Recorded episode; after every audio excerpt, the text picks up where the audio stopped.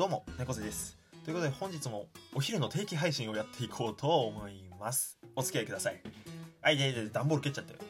うん。ということでですね、まあ、今日はちょっと特別、あの、まあ、いつもやってるあの、猫背の5分とか、あの、そういう縛りを設けずね、一人でダラダラ喋ってみたいと思いますので、えー、作業がてらとか、何かしながら聞いていただけたら嬉しいです。よろしくお願いします。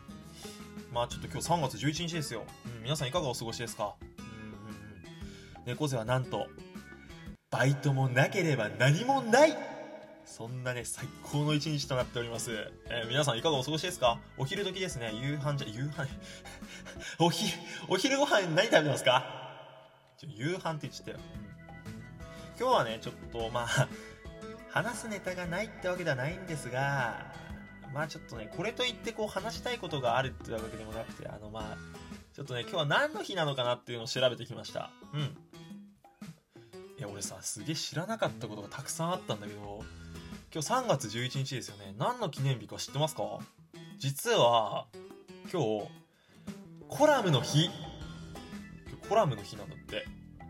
あのコラムっていうのはいわゆる新聞とか雑誌でね載ってる批評欄みたいなとこだったりあと記事ねなんかこうのについてのなんか書かれてるやつなんだけどまあ当然まあ書かれてるやつなんだけどって言ったらわ分かりますよね当然ね、まコラムがコラムの日なんだって今日でねこれなんでかっていうとロンドンアドバイザーリテラリーガゼット誌ロンドンアドバイザーリテラリーガゼット誌が世界で初めてコラムの連載を紙面上に開始したことにちなんで制定された記念日なんだそうです。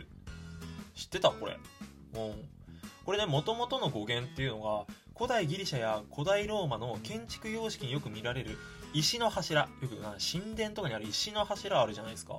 あれがコラムコラムンなのかな？っていう意味する石の柱を意味する言葉なんだって。でまあなんかそれを紙面の縦の欄を利用していたこと記載内容が批評だったことからまあ、それをその欄を柱に見立ててそこで行われる批評が一般的にコラムと呼ばれるようになったんだって。3月11日コラムの日らしいですよ。えー、知らなかったね。あ知らなかったんでまあ俺が知らなかっただけなんだよね。で次。俺ねこれもびっくりしたのよ。3月11日。パンダ発見の日。これ知ってた？これねえーっと1869年過去明治2年3月11日。中国四川省でフランス人神父アルマン・ダビド氏が白と黒のまだらの模様の奇妙な熊の毛皮を見せられた。って言ったんだって。でこのことが西洋諸国にジャイアントパンダが知られるきっかけになったらしいのよ。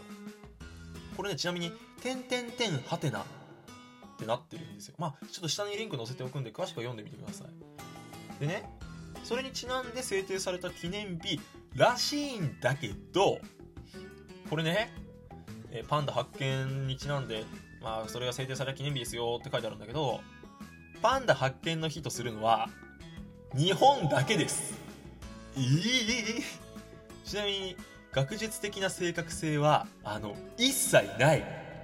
とのことです。えー。ちなみにね待って。何回ちなみにって言ってんの俺。だもっと言ってしまうとパンダの生物学的発見自体はレッサーパンダの方が先なんだって。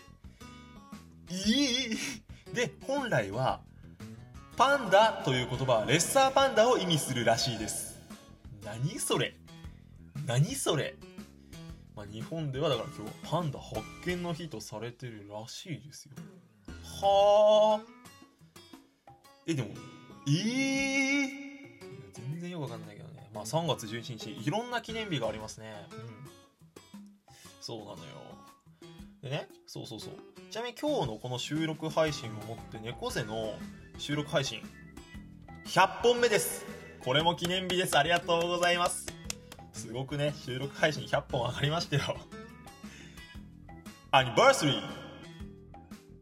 冒頭で話した通り3月11日っていろんな記念日があります、うん、コラムの日パンダ発見の日そして猫背が収録配信100本目の日でもあります。皆さんは今日どんな一日を過ごしますか？僕はもうバイトも休み冒頭でも言いましたけどバイトお休みだしまあこたつでゆっくり休んで何か社長と美味しいもの食べてダラダラする一日にしようかなと思います。ということで、ホワイト猫背でした。ありがとうございました。